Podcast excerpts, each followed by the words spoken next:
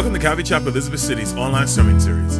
Join us this week for Mark chapter 16, verses 9 through 20, with Pastor John King. Well, today, folks, we're going to conclude the Gospel of Mark. One year after starting, we are going to conclude the Gospel of Mark. What a journey it's been. Uh, if you will, turn in your Bibles uh, to Mark chapter 16, verses 9 through 20. Mark chapter 16, verses 9 through 20. This is known uh, by uh, scholars and theologians as the longer ending to Mark. So you may have a Bible that doesn't necessarily have this or have it in parentheses, but we're going to cover it as the Word of God and the Word of truth. Um, now, while you're turning there, just a reminder from last week. You know, when the ladies came to the tomb, several ladies had come to Jesus' tomb at daybreak on what we would call Easter Sunday. But unlike you and I, they hadn't come to celebrate the heart of the gospel, which is the resurrection. But they fully expected to finish the process of anointing his dead body. They were in a state of gloom and doom. They were mourning their loss. But God is faithful. He had already told them that he would arise from death on the third day. And so when they arrived at the tomb, they were greeted by an open tomb a heavenly messenger with a heavenly message. And you'll see there in your Bibles, if you look back, the messenger, the angel said, Do not be alarmed. You seek Jesus of Nazareth, who was crucified. He is risen. He is not here. But go, tell his disciples and Peter that he is going before you into Galilee. There you will see him just as he said he would. Now, today we're going to see how this incredible news of Jesus' resurrection is received. Once again, the Lord has kept his promises. And the word of God is given is proven to be true, but now the Lord must do a work in the hearts and the minds of his followers. They need to be encouraged. They need to be convinced, even if it takes a form of discipline. And they need to be empowered for service both then and here now, 2,000 years later. So let's read our passage, Mark 16 9. It says, Now when he arose early on the first day of the week, he appeared first to Mary Magdalene, out of whom he had cast seven demons. She went and told those who had been with him, and they mourned and wept.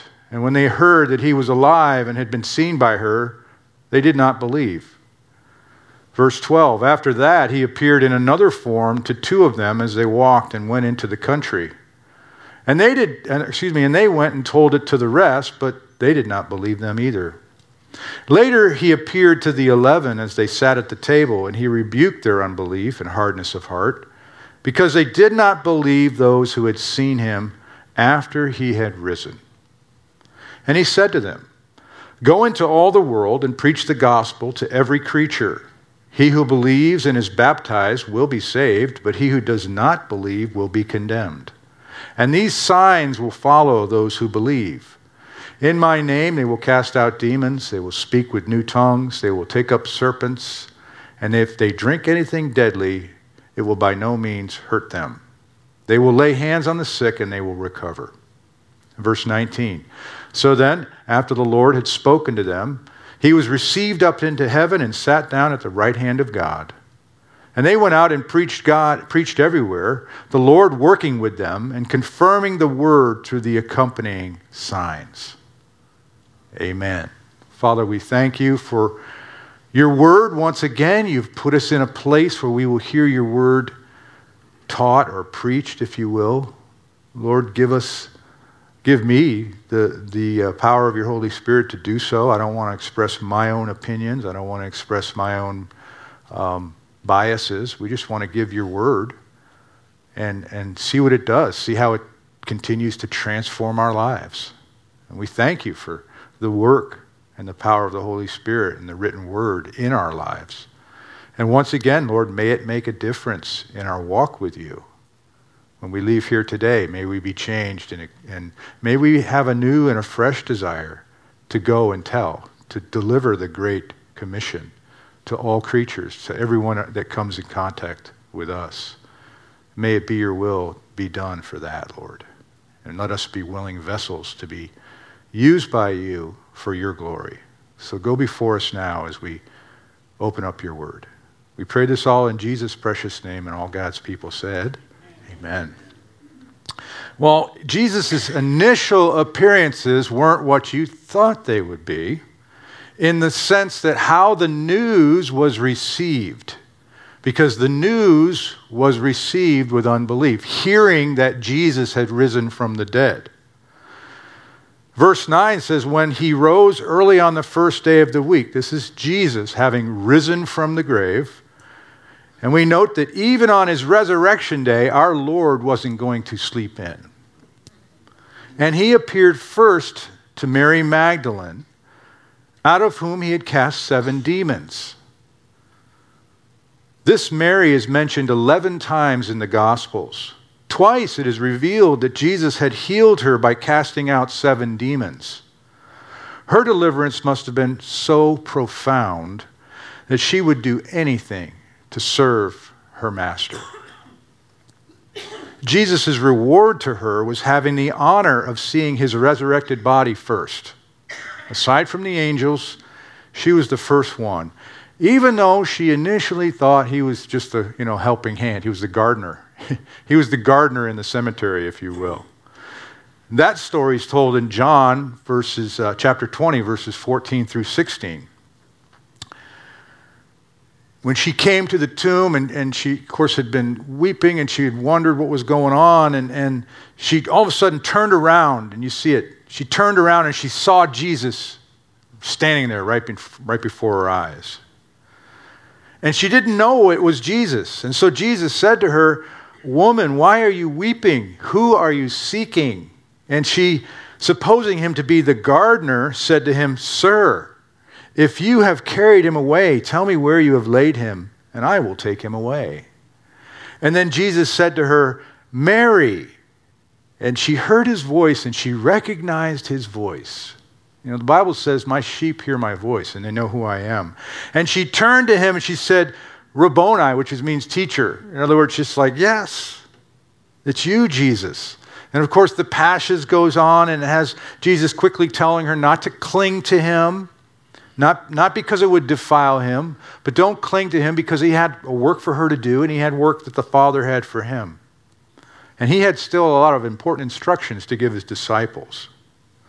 And so, in this little interaction, we see Mary Magdalene, and we notice uh, what uh, Matthew Henry would say, that old uh, Puritan theologian. He would say this the closer we cleave to Christ, the closer we cling to Him, we would say press into Christ, the sooner we may expect to see Him, and the more to see of Him. The more to see of Him. So when she do in verse 10, she went and, would and told those who had been with him. She, she had this news to share, and she went immediately to tell them as they mourned and wept. See, she was the first to see Jesus, res- Jesus is resurrected, and she would also be the first to tell others of this incredible good news, this Mary Magdalene. But notice it was as they mourned and wept. A little while earlier in the morning, Mary herself also cried over Jesus' death. John 20, the same chapter we were just talking about, verses 11 through 13, it said that Mary stood outside the tomb weeping, and as she wept, she stooped down and looked into the tomb. And there where she saw the two angels. They were sitting, uh, one at the head and the other at the feet, where the body of Jesus had lain. And then they said to her, Woman, why are you weeping? And then she said to them, Because they have taken away my Lord I do not know where they have laid him. So everybody that was close to Jesus, all of the apostles, all of the women, naturally, after seeing and knowing of his tragic death in their eyes, were weeping. And Jesus, back in John 16, earlier in his ministry, John 16, 20, he told them they, they would mourn his death. Not only did he tell them that they would, you know, that he would be crucified, that he would be tortured, that he would die on the cross, and of course, always but he always followed that with resurrection. But he told them he would, they would mourn his death. He said, Most assuredly I say to you, you will weep and lament, but the world will rejoice. And you will be sorrowful, but your sorrow will be turned into joy. Your sorrow will be turned into joy.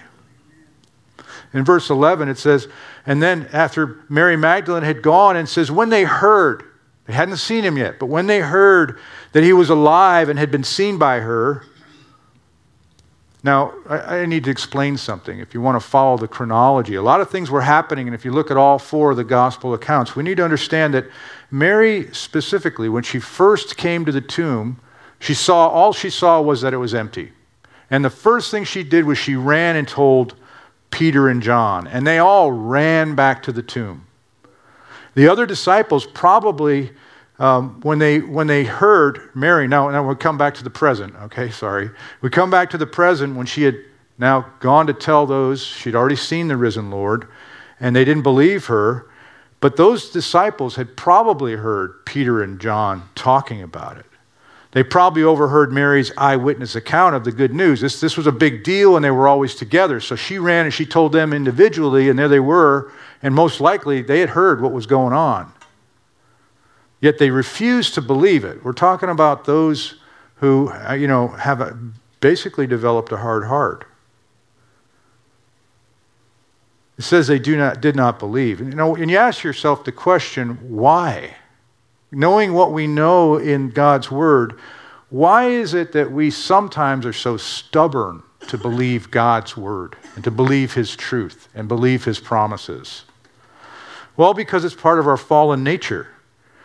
You and I can be weeping and mourning one moment and then be hard hearted the next. We know how complex we tend to be, right?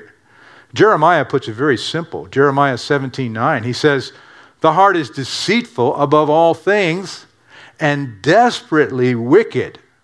Who can know it? Who can figure out our minds? if left to ourselves, you and I can surely be overcome.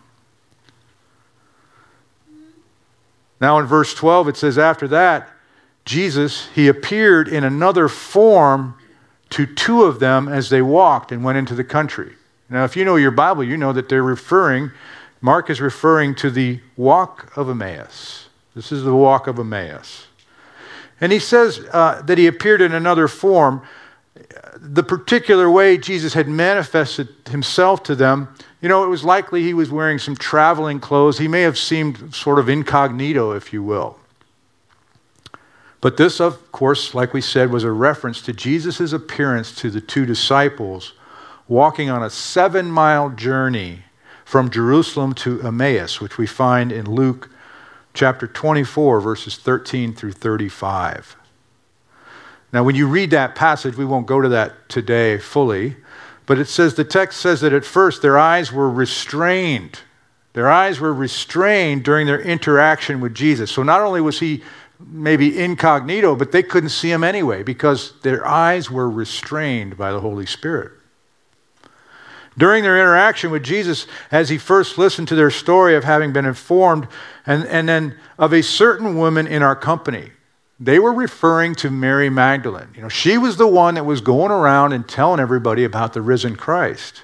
And so the word was spreading rapidly among the disciples. So again, word got out that Mary Magdalene, having reported the empty tomb to Peter and John, and then Peter and John, of course, as we said, went to verify the empty tomb. They saw the empty tomb. They saw his clothing had been folded up and was placed in a nice, neat little pile, but Peter and John had yet to see Jesus.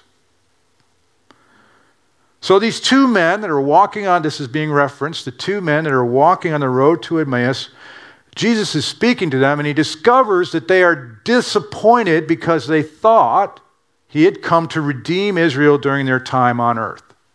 It was going to happen then and now. He's going to come, he's going to destroy the Romans, he's going to set the religious hypocrites on their ear, and he's going to rule and reign from Jerusalem, just like the scriptures, their scriptures told them.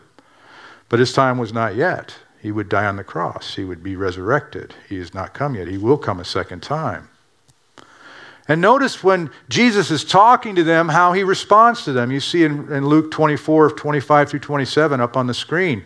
Jesus said to them, O foolish ones, and slow of heart to believe in all that the prophets have spoken. What he's saying is, is you, are, you are being ignorant, you are being stubborn, you are slow to believe your own Bible. You're slow to believe the scriptures. And then he says, Ought not the Christ have suffered these things and to enter into his glory? This has all been spoken of in the Old Testament. And so he, he goes and he does a review. He says, Let's do a quick review. We got a long walk. Let's do a quick review. Uh, I will review with you Jesus from memory. He would review to them, beginning at Moses and with all the prophets. He expounded to them all the scriptures and the things concerning himself. He says, I'm going to teach you guys. And so when they all three arrived at Emmaus, they invited Jesus to a meal. You know, they must have been hungry and a little bit tired. And as the story goes, once he took the bread, once they were sitting at the table and he took the bread and he blessed it and he broke it, their eyes were no longer restrained. Their eyes were open. And then what happened? He vanished. He vanished from their sight. And so, back to our passage today in verse 13, these two men, they went and told it to the rest what they had just experienced on the walk from Emmaus to Emmaus. But they did not believe them either. So now you've got three eyewitness accounts. They, they shared their incredible experience with Jesus, but apparently they were blind to the eyewitness testimony of Mary Magdalene and these two disciples. Again, we ask the question why? Stubbornness an evil heart of unbelief, Hebrews 3:12 says. You know, when we become stubborn and we refuse to believe the Lord's promises, our heart becomes evil. It's an evil heart of unbelief, the way, the way the writer puts it. Now, think about your own reaction to incredulous news, an unexpected outcome. In their case, even though they were told about the resurrection, things just didn't seem right, did they? And there was a mindset that had taken a hold of them.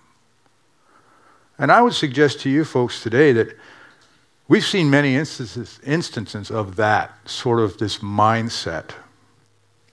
When things were unexpected, the outcome was unexpected, like a recent presidential election, for instance.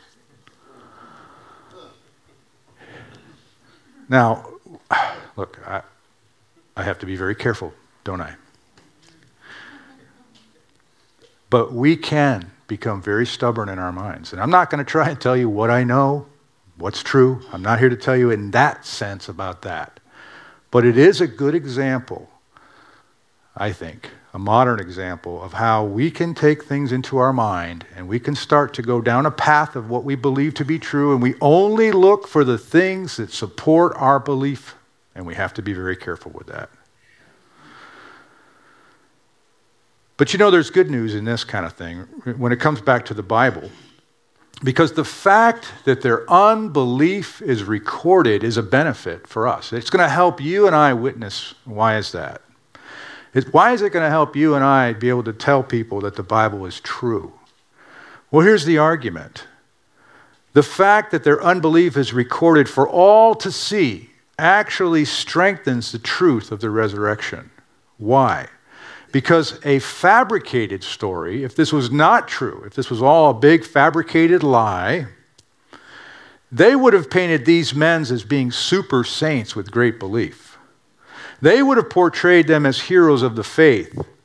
But the very fact that we see them failing again and again to believe the truth is clear evidence.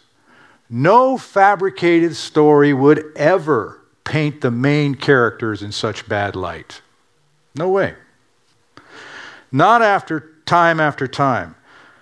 Now, the resurrection did indeed happen, and the disciples, though they were weak in faith, the truth, exactly what was happening and what they were going through, is being told simply and clearly by honest and moral eyewitnesses, being guided by the Holy Spirit.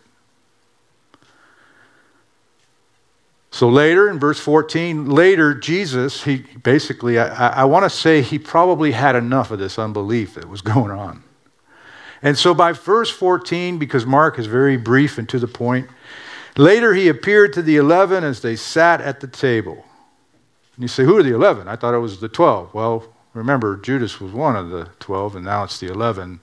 But who are the eleven? Well, in context, whenever you say the, the eleven or the twelve, really referring to, the, the, writer is referring to the apostles. These are the apostles. They have all gathered and they're sitting together. And actually, there were only 10 of them because Thomas wasn't there.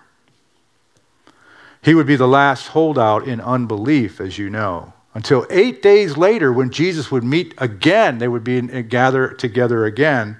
And he would offer Thomas the opportunity to place his finger and his hand into Jesus' wounds. And just by having him offer to do that, Thomas said, My Lord and my God. So later, uh, he appeared later that same day, that Sunday evening, he appeared right before their eyes. There was no denying it. Now you couldn't deny it anymore. And if you were again to look at John 20 or Luke 24, you'd, you'd find the following things. We're not going to put that scripture up. You would find that one, that Jesus stood in the midst of them. He was able to come to the wall when the doors were shut. We know on Emmaus, he was able to disappear from their sight and vanish. We would also learn that he greeted them with a peace, you know, like a kind of a shalom. Peace be with you. They were terrified. They thought they were seeing a ghost. Remember the time when they were out on the Sea of Galilee in the great storm, and again he was walking on the water and they thought he was a ghost? Same thing is happening here. But he showed them their, his wounds. He ate food in their presence. And look what he did in John 20, verses 21 through 23. He equipped them for service. That's what Jesus wants to do. He's, he wants to be real in your life, He wants to be present in your life. He wants to prove that, you're, that He's real. And by faith, He wants you to, to equip you for service. John 20, 21 through 23, it says, So Jesus said to them again, Peace to you, as the Father has sent me, I also send you. And when he had said this, he breathed on them and said to them, Receive the Holy Spirit. If you forgive the sins of any, they are forgiven them. If you retain the sins of any, they are retained. So he equipped them for, for service. Now, back to our text for today. Notice because of Mark being so brief that he tends to be, he appeared before them. And what did he do? Not only did he do all those things we just described, but he also rebuked their unbelief and their hardness of heart. He reproached them. He, you know, sometimes the Lord has to discipline us. Unbelief. This is a withholding of belief in his divine power. This is why blasphemy of the Holy Spirit is the unpardonable sin. When a person decides they won't accept Jesus for anything, not whatsoever, that is blasphemy against the Holy Spirit. And if they die in their sins, they will not be redeemed. So it's a serious matter. Also, unbelief and hardness of heart, they go together. This scleros cardia. Think of hardening of the arteries. None of us have that, I hope, I pray. Some of us may as we, anyway. Proverbs 28 14. Proverbs 28 14 says, Happy is the man who is always reverent, but he who hardens his heart will fall into calamity. Why? Why did he rebuke them? Because they did not believe those who had seen him after he had risen. Jesus was angry with them because they wouldn't believe their brothers and sisters who told them that he had risen from the dead. And he was going to make certain that they understood completely that the witness of his resurrection was both could be trusted and must be trusted. It could be trusted, and indeed it must be trusted. You see, they had witnessed Jesus' power God's power throughout his entire ministry. They'd seen his power over nature and disease. They'd seen his power over death. They'd seen that he could raise Jairus' daughter. He raised Lazarus from the dead. They had witnessed his life. They'd seen his purity, his holiness, and his sinlessness. Why such a big deal? Well, because these were the men who would be the first members of the church. Several of them would be the ones to write the gospel letters and would become part of our modern day Bibles. So it was foundational to the Christian faith that they get this right. And you know it echoes unto this day, doesn't it? If you look at Ephesians 2, verses 19 through 22, talk about the foundation that was laid because they chose to believe. It says, Now therefore you are no longer strangers and foreigners, but fellow citizens with the saints and members of the household of God having been built on the foundation of the apostles and the prophets. Jesus Christ Himself being the chief cornerstone, in whom the whole building, being fitted together, grows into a holy temple in the Lord, in whom you are also being built together for a dwelling place of God in the Spirit. We say it often. It's a wonderful picture, if you will, of a church, a local church that gets together and each of you are building blocks in the building, if you will, in this heavenly place on earth. So here's some thoughts, maybe, that you might have. First, we see a picture of how our relationship is with Jesus. Again, he stands in our midst offering redemption. Having paid the price for our sins on the cross, having defeated death through his resurrection, he brings us his peace. We see his wounds. He fellowships with us. He equips us for good works by his word and through the Holy Spirit. And when we rebel and harden our hearts in unbelief, he chastens us. Hebrews 12, 6. For whom the Lord loves, he chastens and scourges every son whom he receives. Now, very simply, and in a lot of cases it happens all the time, is that one of the causes of their unbelief and hardness of heart is that they misinterpreted the scriptures. They misinterpreted Jesus' words. They refused to see the Messiah as a suffering savior, savior in choosing instead to think in terms of a conquering king. Remember, we said once they get your mind set on something, you know, you, you, you, you, you create those pathways in your mind, whatever they are, it's hard to change. Even though they know that he died as a criminal, he was crucified, but they refuse to see him as a suffering Savior. They also refuse to see the kingdom of God as a spiritual kingdom. They were choosing instead to happen here on this earthly realm, the physical kingdom, a kingdom on earth.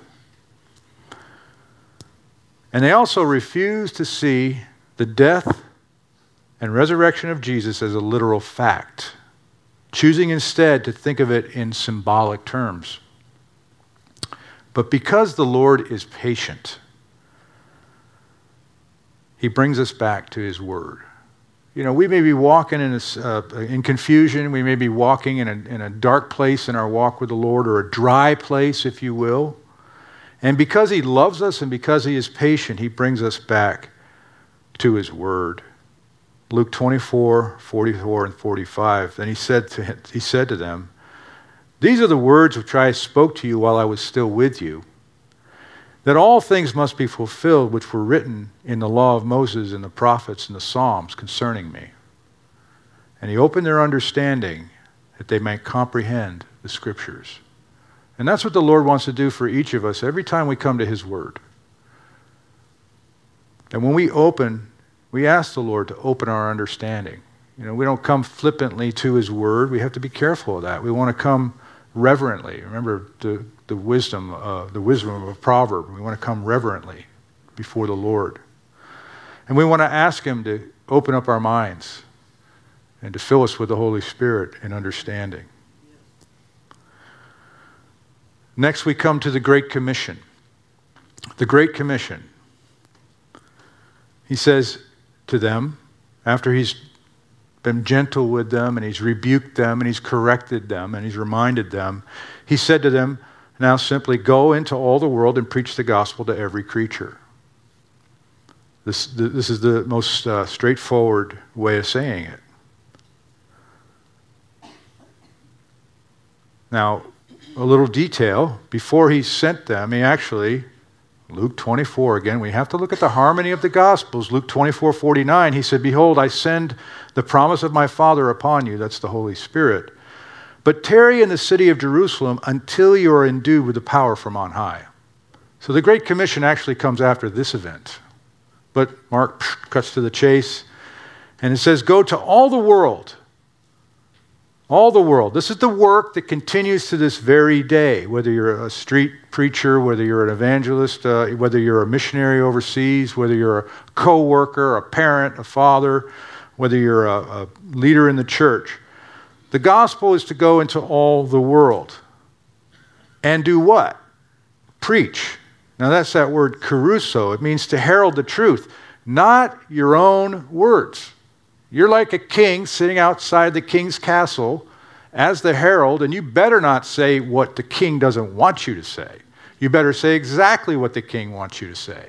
You're a herald of his truth. You are to preach what? The gospel. Euangelion is the Greek word, evangelism. This is the glad tidings of salvation through Christ. To who? Every creature, or all nations. Notice that there is no limit. He says, all the world, every creature, all the nations. There's no but, but, but, but, but exceptions. All the world. And the result, verse 16, he who believes and is baptized will be saved.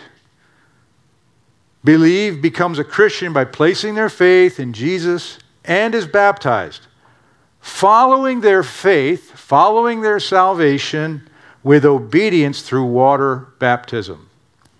Some would take that and say, He who believes and is baptized will be saved, trying to say that baptism is the essential ingredient of your salvation.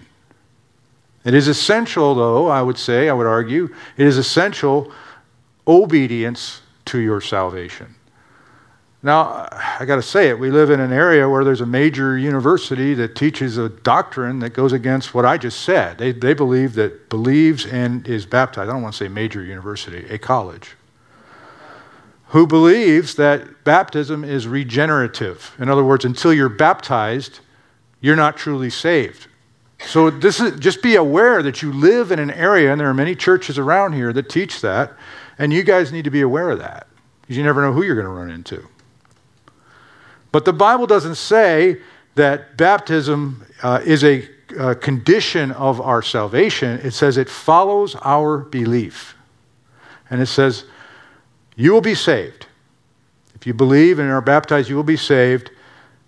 In this sense, it means you're safe and sound in the arms. You're preserved for a heavenly eternity with God. 2 Timothy 4:18 And the Lord will deliver me from every evil work and preserve me for his heavenly kingdom.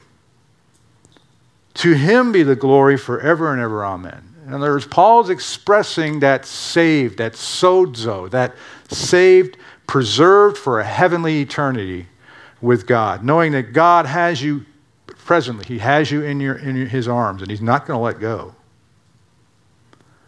So, as we said at first glance, it seems to suggest that in order to be saved, a person must be baptized but keep in mind what the emphasis of this passage is on it's on believing.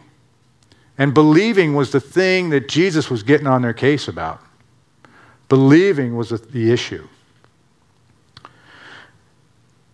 He goes on, he says, the result of hearing the gospel, and the average person in America hears the gospel about seven times before they surrendered their life to the Lord, supposedly. Most people, people who hear the gospel before the age of 15 or 16, the highest percentage who hear it, they're the ones who come to know the Lord. As the older a person gets, the less likely a person is to become a Christian. But he who does not believe will be condemned. You know, one of the most important parts of speech in all the Bible is that word uh, but. It's known as a primary particle. In this case, it provides a distinction between two extremes heaven and hell. What happens to those who will be condemned? They'll be judged by God to be worthy of punishment. Revelation 20, verses 11 through 15. Then I saw a great, a great white throne, and him who sat on it, from whose face the earth and heaven had fled away. And there was found no place for them. And I saw the dead, small and great, standing before God. And books were opened. And another book was opened, which is the book of life. And the dead were judged according to their works by the things which were written in the books. The sea gave up the dead who were in it, and death and Hades delivered up the dead who were in them. And they were judged, each one according to his works. Then death and Hades were cast into the lake of fire. This is the second death.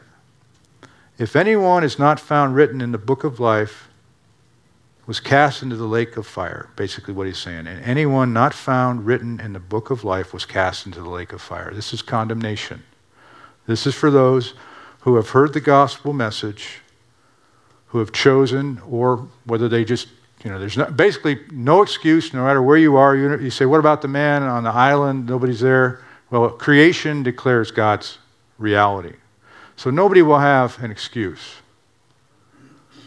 And in verse 17, he says, He's given you the result of the gospel, whether you're going to be saved or you'll be condemned. And then he says, for, for the apostles, he says, And these signs will follow those who believe. In my name they will cast out demons and they will speak in new tongues.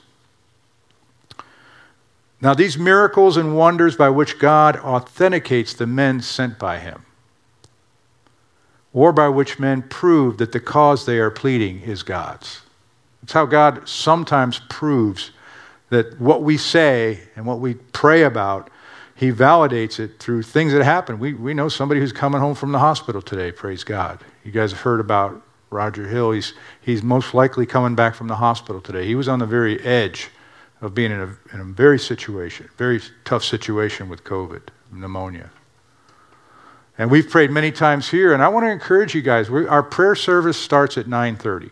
We say, you know, service starts at 10, but really service starts at 9:30 if you would like, because we have a prayer service, and that'd be a wonderful opportunity just to come out and to be, you know, a part of uh, bringing your prayers and concerns to be spoken. And he says, In my name they will cast out demons. This is spiritual power to break demonic strongholds. He says they will speak in new tongues. These are spiritual gifts to build up the body of Christ. They will take up serpents, and if they drink anything deadly, it will by no means hurt them. Now we know that on the island of Malta, on Paul's last journey to Rome, in Acts 28 3 through 6, we saw that Paul had gathered a bundle of sticks after they'd been shipwrecked. And then it says uh, in the text that a viper came out because of the heat. They were, they were creating a bonfire. A viper came out because of the heat and fastened on his hand. And so when the natives saw the creature hanging from his hand, they said to one another, No doubt this man is a murderer, whom though he has escaped the sea, yet justice does not allow him to live. But he shook off the creature into the fire and suffered no harm. However, they were expecting that he would swell up or suddenly fall down dead. But after they looked for a long time and saw no harm come to him, they changed their minds and then they said then they said he was a god, which he didn't want them to do.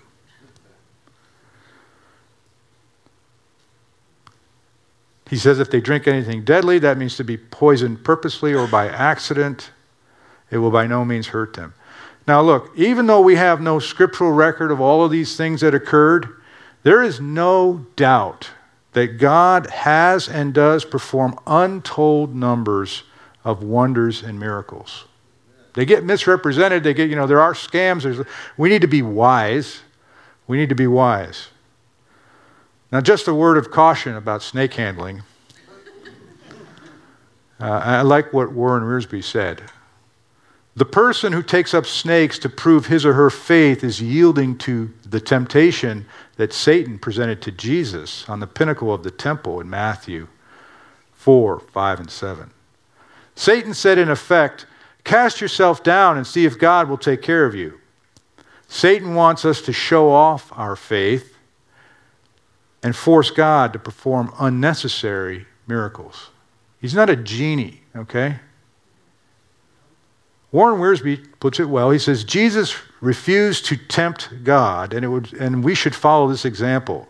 Yes, God cares for his children when in his will they are in dangerous places. But he is not obliged to care for us when we foolishly get out of his will. We are called to live by faith, not by chance, and to trust God and not tempt him. So some of you, especially if you're here, you know, here from the south, you may have known people who uh, were in churches that handle poisonous snakes, even to this day. And I can tell you, it's a, it's a record of fact that many of them have died from being poisoned, from being bitten by those snakes. And then finally, he says, they will lay hands on the sick and they will recover.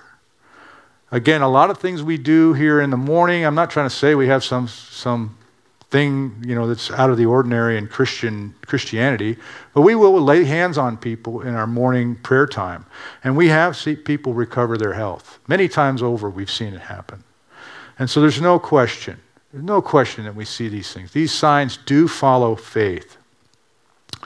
Real quickly now, uh, for, you know, again, Mark, uh, very brief, he talks about the ascension.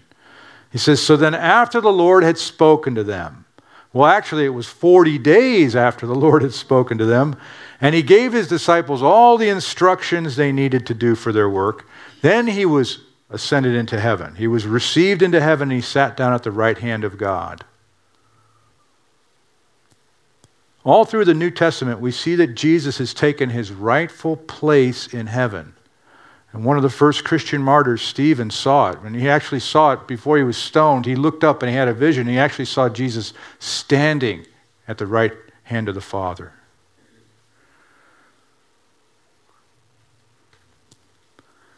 And so we have amazing things happening the Lord was working with them, and like I said, He works with us, confirming the word through the accompanying signs. And again, the purpose of these signs and miracles is to confirm and provide a testimony that God is real and His word is true. We've completed our study of the gospel according to Mark. Exactly 12 months from when we started, believe it or not. We've read of his ministry in Galilee and Judea, his ability to draw great crowds who would hear his teaching and receive healing and witness great miracles.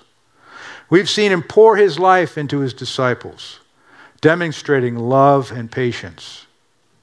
We've come to understand that all along he was on a mission, a mission to ransom his sinless life for the benefit of countless people from all generations and all walks of life, all throughout the world. Right to the very end, he would be found faithful when all but a handful of followers would stay near him, as he would be falsely accused of blasphemy for claiming to be God. He would be found guilty and sentenced to be tortured, mocked, and crucified. Yet his greatest suffering would be the very real experience of separation from God the Father as he paid the penalty of our sins on the cross at Calvary.